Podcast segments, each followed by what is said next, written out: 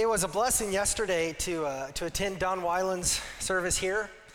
And, um, and it was fun to hear his, his children and his, his relatives talk about their father's legacy, talk about Don's legacy, and to talk about what Don was devoted to in his life. And it, it made me think about this. I want you, I want you to think for a minute about, uh, about your own childhood. When you were a child growing up, do you remember what your parents were devoted to? by devoted, I don't mean those things that, you know, they want you to have some basic morals and all that kind of stuff. I mean, what were your parents about? What did they live for? What, what, what uh, for you did they, they wanted to pass down? They wanted to structure their life in a certain way that you you saw what they were about. And maybe for you, you didn't have a, you know, maybe it wasn't a real clearly structured thing, but regardless of who your parents were, surely they were devoted to something. Maybe that was good, maybe that wasn't good. But uh, what did your parents invest their time into? What did your parents, as far as you can tell, spend their money on? Uh, what did, in your family, what did your parents frequently talk about? And I recognize that we have a whole host of different life experiences here, right?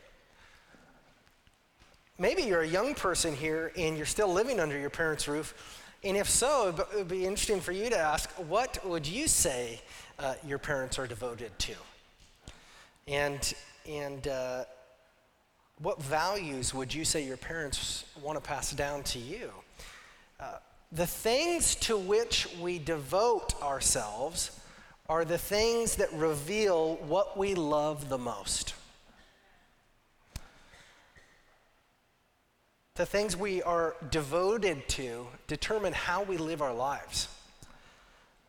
And the things that we are devoted to shape our legacies. It shapes how we will be remembered.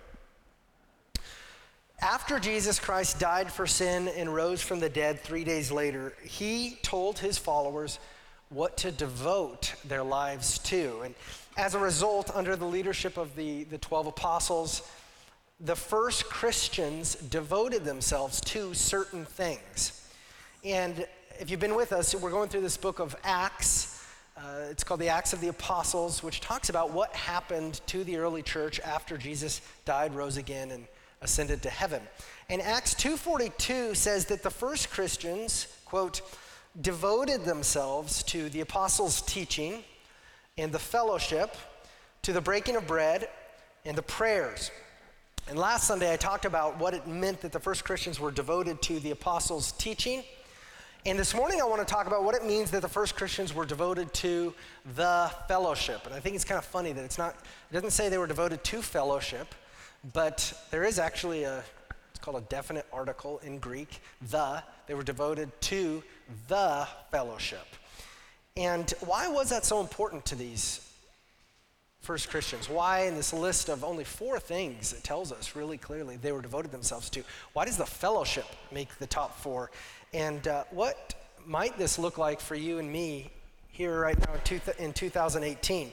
Uh, if you have your Bible with you, go ahead and turn to Acts 2 if you haven't done so already. Um, and we'll start at verse 42. And I want to read through 47 so that we can see this verse in its context, so that we can get a better idea of what devotion to the fellowship looked like in the lives of the first Christians who were led by the apostles, many of whom wrote the New Testament that we have. Before we read, um, let's ask Lord to, the Lord to continue to help us now. Dear Lord, we, we thank you for this morning. We thank you already for the worship uh, experience that we've been able to have here, singing songs and, and uh, seeing the gospel proclaimed uh, through baptism. And uh, as your followers, we thank you, God, for the gift of abundant life that you talk about uh, and that you have given to us, this eternal life that you offer to us, Jesus. We thank you for the price of eternal suffering that you paid for us on the cross to give us eternal life. And as we read today's passage, we ask that you would continue to help us and to help us understand what the fellowship is and why it's important to you and, and how you want to use this to shape our lives as individuals and as a church family um, for our good and for your glory. We want to love one another the way that you loved us, Jesus. We ask that, Holy Spirit, you would move in power now in our hearts and in this place. And please protect us from evil. We pray this in Jesus' name. Amen. So, like I mentioned on the uh, on last Sunday, on the front of your bulletin, if you look there, we have printed our church purpose statement, uh, which says that our church, Cedar Home Baptist Church, exists to bring glory to God. That's the primary reason we exist. And Jesus said, told us in Matthew 28 to do this by making disciples of Jesus. We make disciples of Jesus through gospel centered worship and community and service and multiplication. And so as I read Acts 2 42 to 47 now, I want you to keep your eyes out for elements of our church purpose statement that you can find in this passage. Let me read Acts 2 42 to 47. And they devoted themselves to the apostles' teaching and the fellowship, to the breaking of bread and the prayers. And awe came upon every soul, and many wonders and signs were being done through the apostles. And all who believed were together and had all things in common. And they were selling their possessions and belongings and distributing the proceeds to all as any had need. And day by day, attending the temple together and breaking bread in their homes, they received their food with glad and generous hearts, praising God and having favor with all the people. And the Lord added to their number day by day those who were being saved. So again, verse 42 says that first Christians, they devoted themselves to the fellowship. So, what was the fellowship? Fellowship is a word that gets thrown out there a lot in church life, and we often use the word incorrectly. Uh, fellowship is not merely having cookies and coffee together after a church service. Uh, fellowship is not merely attending a community group or being part of a discipleship group. Fellowship is not merely having some Christian friends these types of activities can be good things in and of themselves. However, um, they're, mere, they're more like expressions of fellowship because fellowship itself is bigger than each one of these things individually. Uh, I like this quote by Jerry Bridges, who says that Christian fellowship is not an activity, Christian fellowship is a relationship. Hear that? Christian fellowship is not an activity, it's a relationship. And help us understand that um, we need to talk about this word fellowship. In the Greek, the word is koinonia. And one of the things it means is sharing. They were committed to the sharing. So, what does that mean? Well, in this context, what it means is they were committed to sharing life together. They were devoted to sharing life together. They were not merely devoted to one activity where they would be together, they, they, where they would say, okay, we're really devoted to going to church, a church service. It was bigger than that. We are devoted to sharing a common life together seven days a week. And what we see from this passage and from other passages in the New Testament is that their sharing of life together expressed a really strong sense of unity, right? When you see this, obviously they were united. Uh, one of the, the other ways this is phrased in the New Testament, you see the phrase with one accord. They, they decided to do this, they were all united that this is the path that we need to go on. Um, and they were not only interested in preserving the unity among themselves, which we are instructed to, to do in Scripture, but also they were in agreement about what they should devote themselves to. And that's because the same Holy Spirit was in each of them.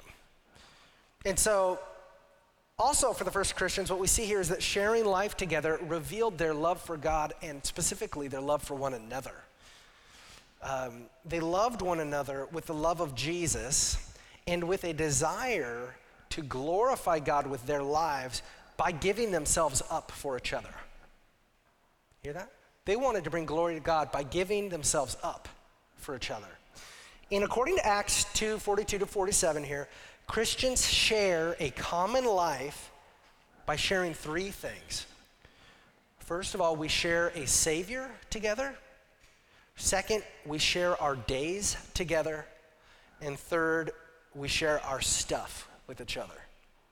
A Savior, our days, and our stuff. Let's talk about each one of those. First of all, we share our Savior together. So, so we have to understand the church is not a building, right? The church is, is, is, is not a gathering of people who thinks we are better than our neighbors. Uh, the church is not a humanitarian organization like the Salvation Army or the YMCA. Those are good organizations, but those are not the church. The church is the name God gives to his people. Okay? The church is the group of people whom Jesus has given spiritual life to. It is the collection of everybody who trusts in Jesus for salvation and who is subsequently growing in their love for God and for one another. And, and the reason we are a church is not because we have made ourselves the church, but because God has made us his church. So when a person trusts in Jesus, when God saves him or her from him or his or her sin, the Bible says that God adopts that individual into his family. He adopts the Christian into his church. We are God's church, we are God's family because we share our Savior. We share the Savior. There is no other Savior that we share. There's one Savior who we share. So remember, to, to fellowship is to share something, and Christians share Jesus. When Jesus died on the cross, for sin. He was not hoping that someday maybe somebody will trust in him and maybe somebody will be saved. No, that's not what the Bible says. Jesus died on the cross knowing that he was saving his people whom God the Father already gave to him. Okay? The Father promised these people to Jesus before he even created these people, known as the church. Remember in John 10 27 to 29, Jesus says, my sheep hear my voice, and I know them, and they follow me. I give them eternal life, and they will never perish, and no one will snatch them out of my hand. My Father, who has given them to me, is greater than all, and no one is able to snatch them out of the Father's hand. That's, that's a praise. And what this means is that as Christians, we are spiritually in fellowship together all the time because we share the same dad. That's how you could say it. God is our Father. When we trust in Jesus and in his atonement for us, he gives us peace with, with our Heavenly Father. Paul talks about this is the gospel. We preach to people you can be reconciled to God, you can be at peace with God through Jesus because of what he's done for you. And God is the one who makes us a spiritual family. So, as we are united to God through faith in Jesus, we are also united to one another through faith in Jesus. And there's a lot of great illustrations in the New Testament about this, right? 1 Corinthians 12 to 14 talks about the body, and we're all the parts of the body, and Jesus is the head, and none of us can say we don't need the other parts. Um, there's other illustrations about the church in the New Testament you can read too, but this is why baptism is such a beautiful way to visibly join God's family on earth. Because in baptism, what we're doing is we're declaring that because of Jesus, the Father is our dad. Okay? So that the baptized Christian declares that I trust in Jesus' life and death and resurrection for me, and Jesus united me to himself. That's what I believe happened, that I've been buried with Jesus in his death, and that I've been risen to new life with Jesus. And so, as the church on earth, we give thanks for the baptisms because it's a visual, visual, tangible way to celebrate what God has done for us. We want to make a big deal out of baptisms. Baptisms celebrates that a miracle has been done. God has saved a lost sinner. We praise God for that. So we share life together because we share our Savior, Jesus, together. Second, uh, devoting ourselves to fellowship means that we share our days together. Uh, sharing life together means that our days, our hours, are filled with care and concern for one another. And this happens in dozens of different ways. Let me just list some. Uh, through community groups when we're together, uh, getting coffee together with someone, uh, calling each other on the phone, sending encouraging texts to one another, attending youth group, uh, going to MOPS and MOPS play dates, sharing meals together, uh, having fun together, serving at the soup kitchen together, praying together, confessing sin to one another, taking communion together, going on mission trips together. All of these types of things depict what it looks like to share our days together. And uh, the important letter here is the letter S at the, at the end of the word days.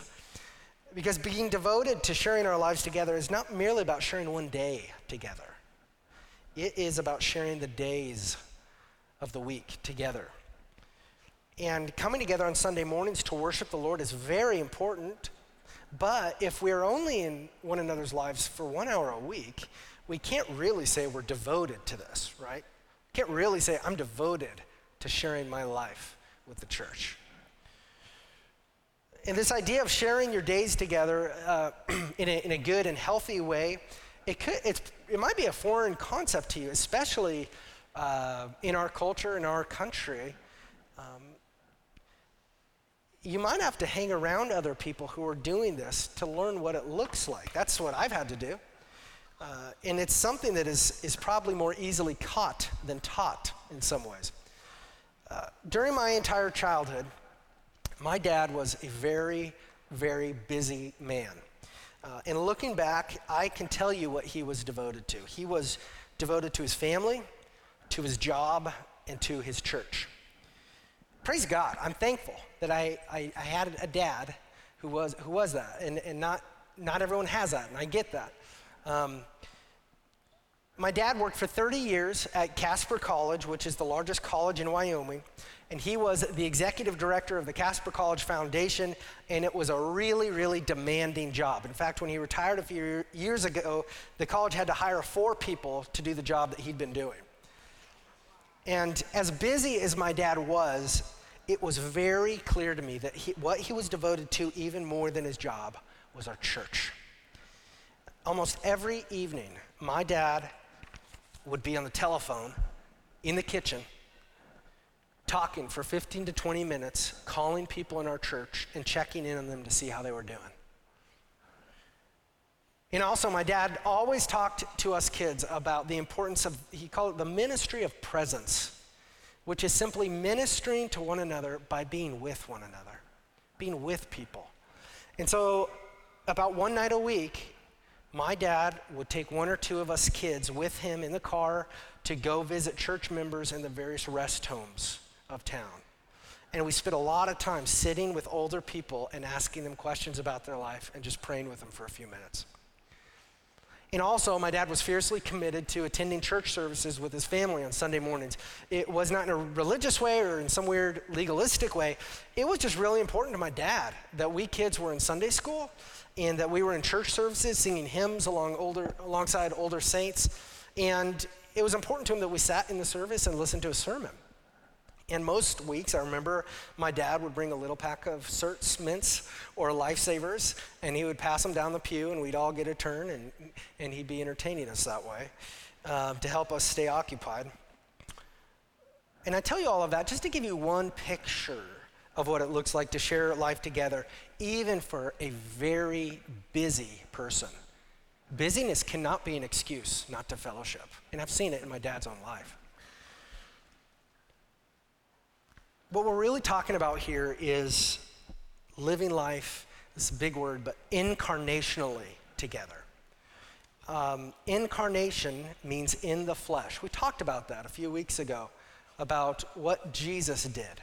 He came incarnationally to us, He came to us in the flesh. He didn't call us on a phone and just say, hey, I hope you guys are going to do okay. I hope you get your sin problem figured out.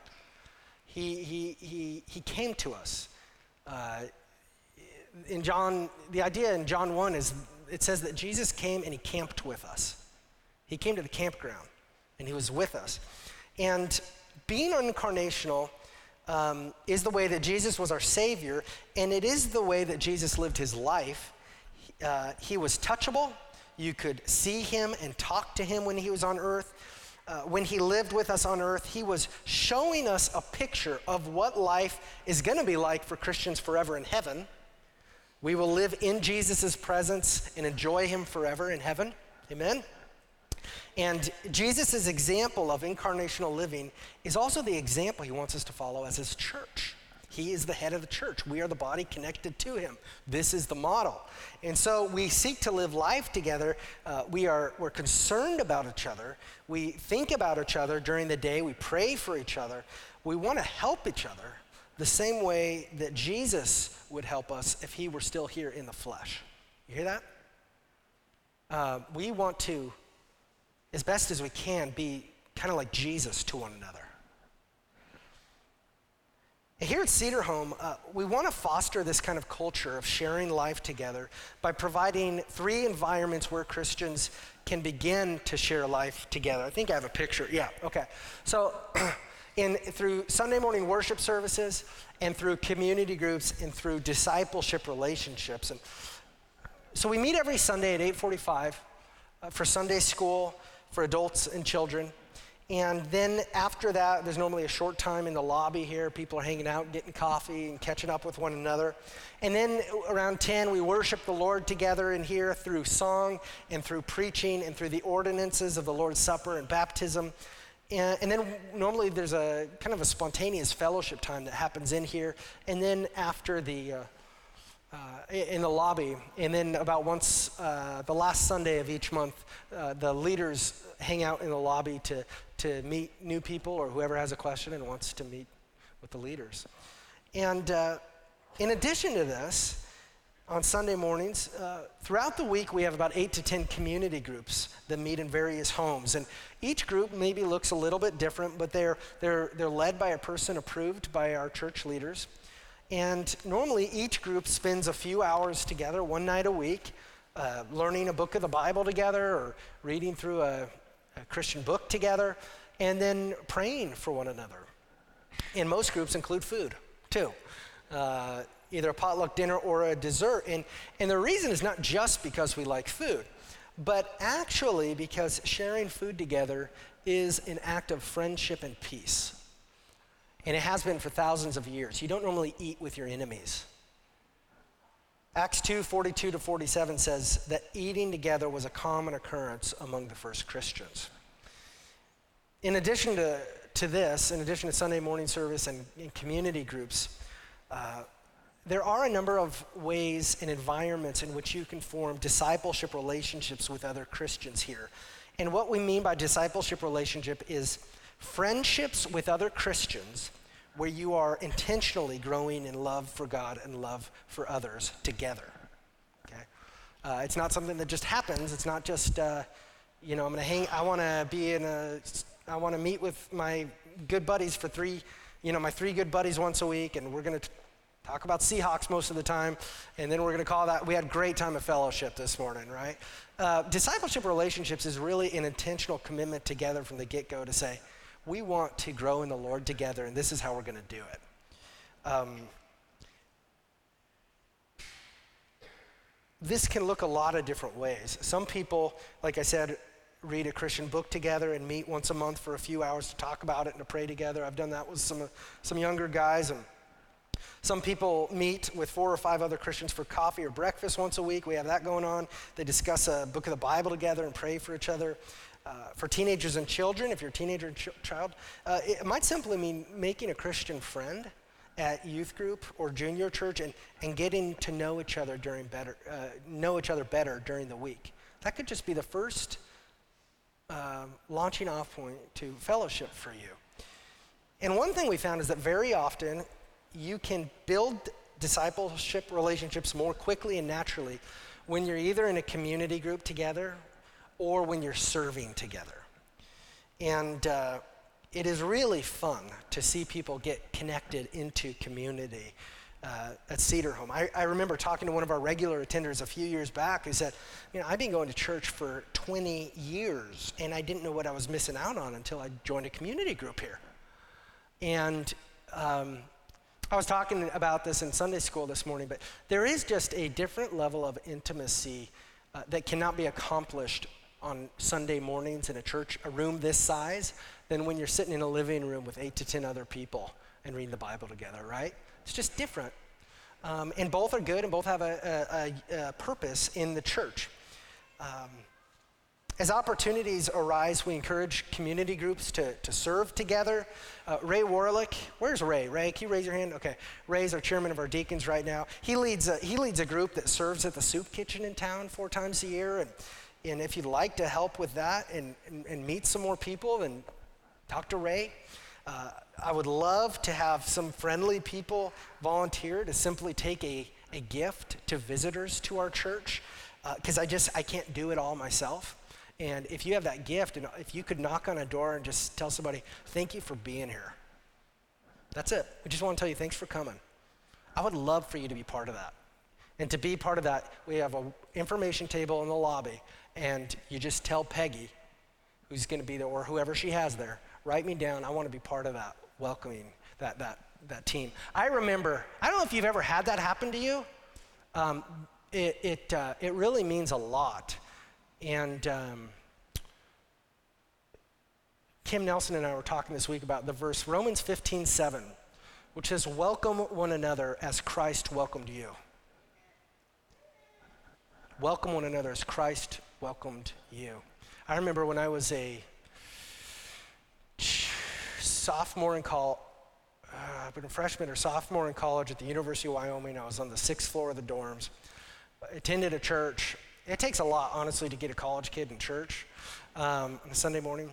And I had somebody, I couldn't believe it.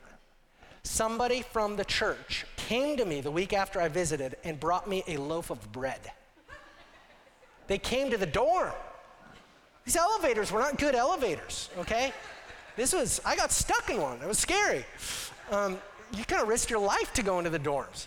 And, and these people brought me bread. And you know what? I was hooked because of that. I went to that church. I went on to lead Sunday school at that church, and I went on to be the youth director at that church for two years because someone brought me bread. That's the kind of experience we want to give people here at Cedar Home. And we all get to be part of that. Um, as a church, we want to provide these environments where spiritual friendships can be made and where we can begin to share life together. We're not saying this is exclusively what it looks like, because at the end of the day, each of us as individuals is responsible for taking the initiative to involve ourselves in fellowship. Um, like anything else in life, we will only share our lives together as a church family if that's something we are devoted to, right? Now, according to today's passage, the third way that we share life together as Christians is by sharing our stuff with each other. Acts 2:44 says that the first Christians had all things in common. That's what it says, meaning that the possessions of any one Christian were used for the blessing of all of God's people. The Christians, and this is not communism we're talking about, that always comes up whenever you talk about this. It's not. This was not forced on anybody. The Christians were not forced to share their stuff. The Holy Spirit was moving in amazing ways and created a united desire in the hearts of each and every one of the Christians to share what they had for the use of the church and for its mission. In Acts 2:45 then says that the Christians were even selling their what they had. They were selling their possessions and their belongings in order to share the proceeds with the other Christians in need. And this is such a great thing that was happening. This is such a cool thing that was happening in the early church. Remember that one of the wonderful truths of the gospel is that salvation and life with God through Jesus Christ is available to people of all financial classes, right? The gospel is not just for the rich. The gospel is not just for the middle class. The gospel is not just for the poor no matter how much money we make or how little money we make, we all equally need Jesus to save us from our sin. And so, what was happening here in Acts, where you have to remember, in certain parts of the world and in ancient times, there were much more caste systems where you just didn't talk to people if they were in this level. Uh, you know, you hear about that in India today. You don't talk to the untouchables. Well, the gospel goes to everybody. The gospel breaks through all our human boundaries and connects us with one another. And um, what was happening here is that we read there were wealthy people, there were rich people trusting in Jesus now, and they were joining the church. And at the same time, there were poor people, there were slaves and servants joining the church, trusting in Jesus at the same time. And the church was totally diverse. And the, the church was and is a group of redeemed people who would likely never share life together if it weren't for Christ. That's reality. The gospel is what makes us, the gospel of Jesus makes us, we have no room for arrogance at the foot of the cross. We're not better than anybody, no matter how much we have or, or how much we don't have. We're not any worse than anybody in Jesus. We are sons and daughters of a king in Jesus. In, um, as they devoted this, as, as this really diverse group devoted themselves to sharing life together, they understood that it meant to devote themselves to the health and well being of one another in every way. And since they no longer saw each other as rich people and poor people, but, or slaves, they saw each other as brothers and sisters in Christ. They wanted to take care of each other. This is my brother. This is my sister. I got to take care of them. And so their mindset was this and you see this in Philippians and Paul and, and other places in the New Testament that everything I own, my land, my real estate, uh, my, uh, my money, my job, my home, my food, my tools, everything I own has first been given to me by God. That's when Israel and, and when people get in real trouble. When you think you got your stuff, you earned it, and that it belongs to you. And you're gonna learn one way or the other that none of it belongs to you. That's what God says. You don't take any of it with you, none of it comes with you. And so um, the people were thinking, well, I have these things, you know, whatever it is, just for a little while on earth. I don't get to take any of it when I die. And so what I wanna do is make the greatest impact for the glory of God with what I do have in eternity in the lives of other people. That's what I want to do. Because if I, we all invest our money and our energy into stuff, but if you can invest what you have, think about this, to make an eternal difference in the lives and salvations of people, there is not a greater investment you can make. There isn't. Um, when God makes us reborn, when He gives us, it says, it, that's what, you know, it says He makes us born again. What that means is spiritually we have new life. We're, we are different fundamentally than we were before we trust in Jesus. What happens is He begins to change us. And he begins to change our hearts and our desires, and he begins to change the way that we see the world around us. And he begins to reveal to us that the things of the earth that we once treasured, are nothing in comparison to knowing Jesus. And that's not a trite thing. That's, and sometimes we learn those lessons by being devastated by the things we trust in and losing them. And we begin to see our possessions by God's grace as just stuff. That's why I use the word, we share our stuff. And some stuff is good stuff, but it doesn't define the Christian. It wouldn't devastate me if I didn't have it. I might be sad a little bit. But can you say that about your stuff? Can you say that you wouldn't be devastated if you didn't have it? If you didn't live in the house you lived in? If you lived in a really small studio apartment, would you be good with that? That's a question we all have to ask to find out where our treasure really is. And it's God's grace, honestly, a lot of times when He breaks us.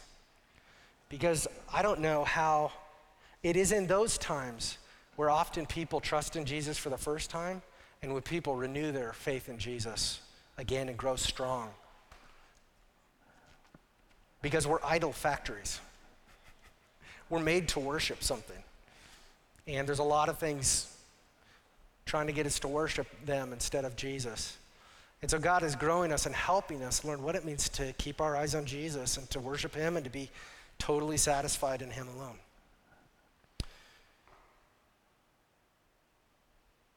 And what happens is it, it becomes a blessing uh, when we become content with having less.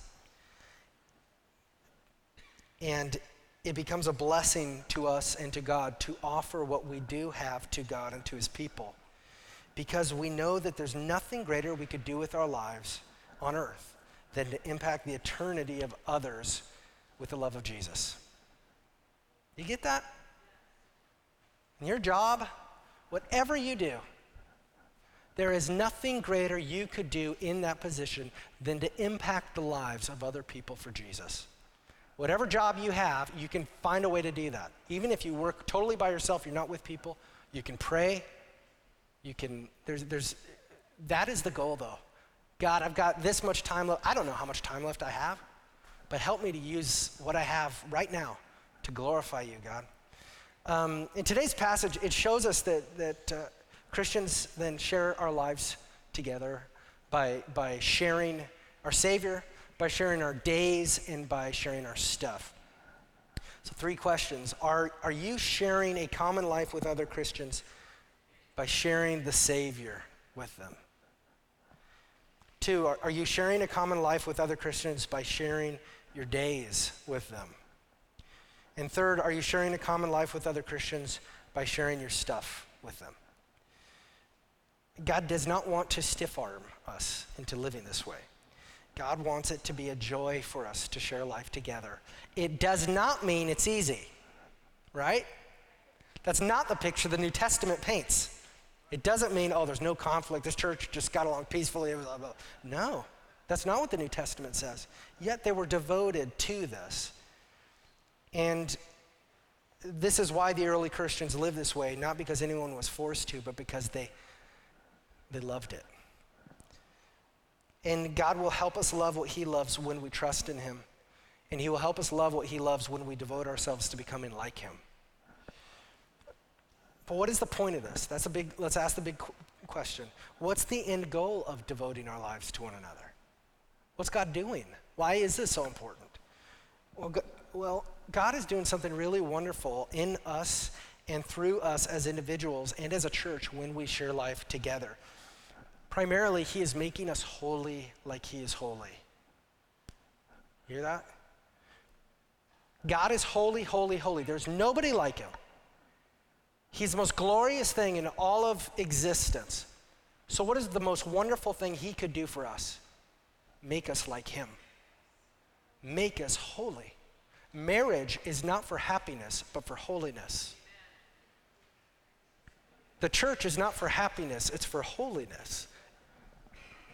And as we share life together, Jesus pours out his love onto others through us. You see that? Christian, because of Jesus in you, you are a conduit of God's grace and love to others. That's how God wants to work through you. Even if you're like, I don't have anything to offer. You don't know who you are in Christ. That's the reality. You need to have a greater vision of who God has made you into by having a greater vision of who God is. And by sharing life together, God is revealing His glory through our love for one another. It's not normal. People should look and say, that's not normal the way those people love one another. And this is why God made you.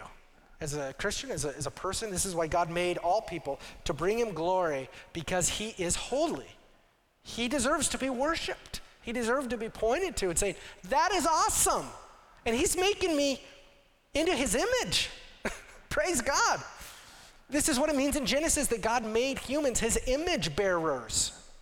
Right? Who else, what else did He make in His image? Nothing. God didn't make humans because he needed us to take care of the planet for him.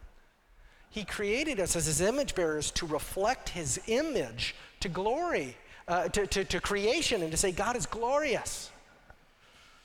Because of our sin, That image of God in us is marred, but because of Jesus, He restores and redeems the image of God in us and helps us to glorify God again the way we were designed and created to. 1 John 4 7 to 12 says it this way Beloved, let us love one another. Talking about the church. For love is from God, and whoever loves has been born of God and knows God. Anyone who does not love does not know God, because God is love. In this, the love of God was made manifest among us, that God sent his only Son into the world so that we might live through him. In this is love, not that we have loved God, but that he loved us and sent his Son to be the propitiation for our sins. Beloved, if God so loved us, we also ought to love one another. No one has ever seen God.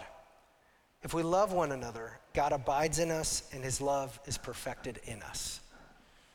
So when we devote ourselves to sharing gospel centered life together as a church family, we're devoting ourselves to loving one another and to loving the Lord. And that is how God is glorified and we are blessed. And that's why fellowship matters. That's why we want to devote ourselves to the sharing of a common life together. Next Sunday, I want to get more practical. I want to, this is going to kind of be a two parter. I want to talk about what are the obstacles that hinder us from doing this? Why is this hard for us? And how can we navigate those obstacles with the help of the gospel and with the help of the Holy Spirit to live life together the way that the Lord intends it? I hope you'll come back for that. Let me pray for us. Dear Lord Jesus, uh, we thank you for doing for us what we couldn't do for ourselves, God, uh, for paying the penalty for our sins on that cross, God, so that we won't have to suffer and go to hell, God, but that uh, we might have new life in you, Jesus, that we might be born again through faith in you. And God, we just admit that. We are sinful, imperfect people. We're, we're, we rest in the gospel. We thank you for the gospel. We are, uh, we, we're learning to grow in grace. We're learning to love our neighbors as ourselves. And we just pray that you would help us, God, to think less of ourselves and to think more of one another. And to think about how we can encourage and minister to one another. And um, how we can use what you've given us, our stuff, to, to bring glory to you and to use it for the aid of our brothers and sisters in Christ and for the, the mission for your church here at Cedar Home. Thank you, God, uh, for your grace in our lives. Thank you for um, the opportunity of salvation that we have in Jesus Christ. I pray that we will trust in you and uh, continue to grow in loving you and loving others according to your word. We pray this in Jesus' name. Amen.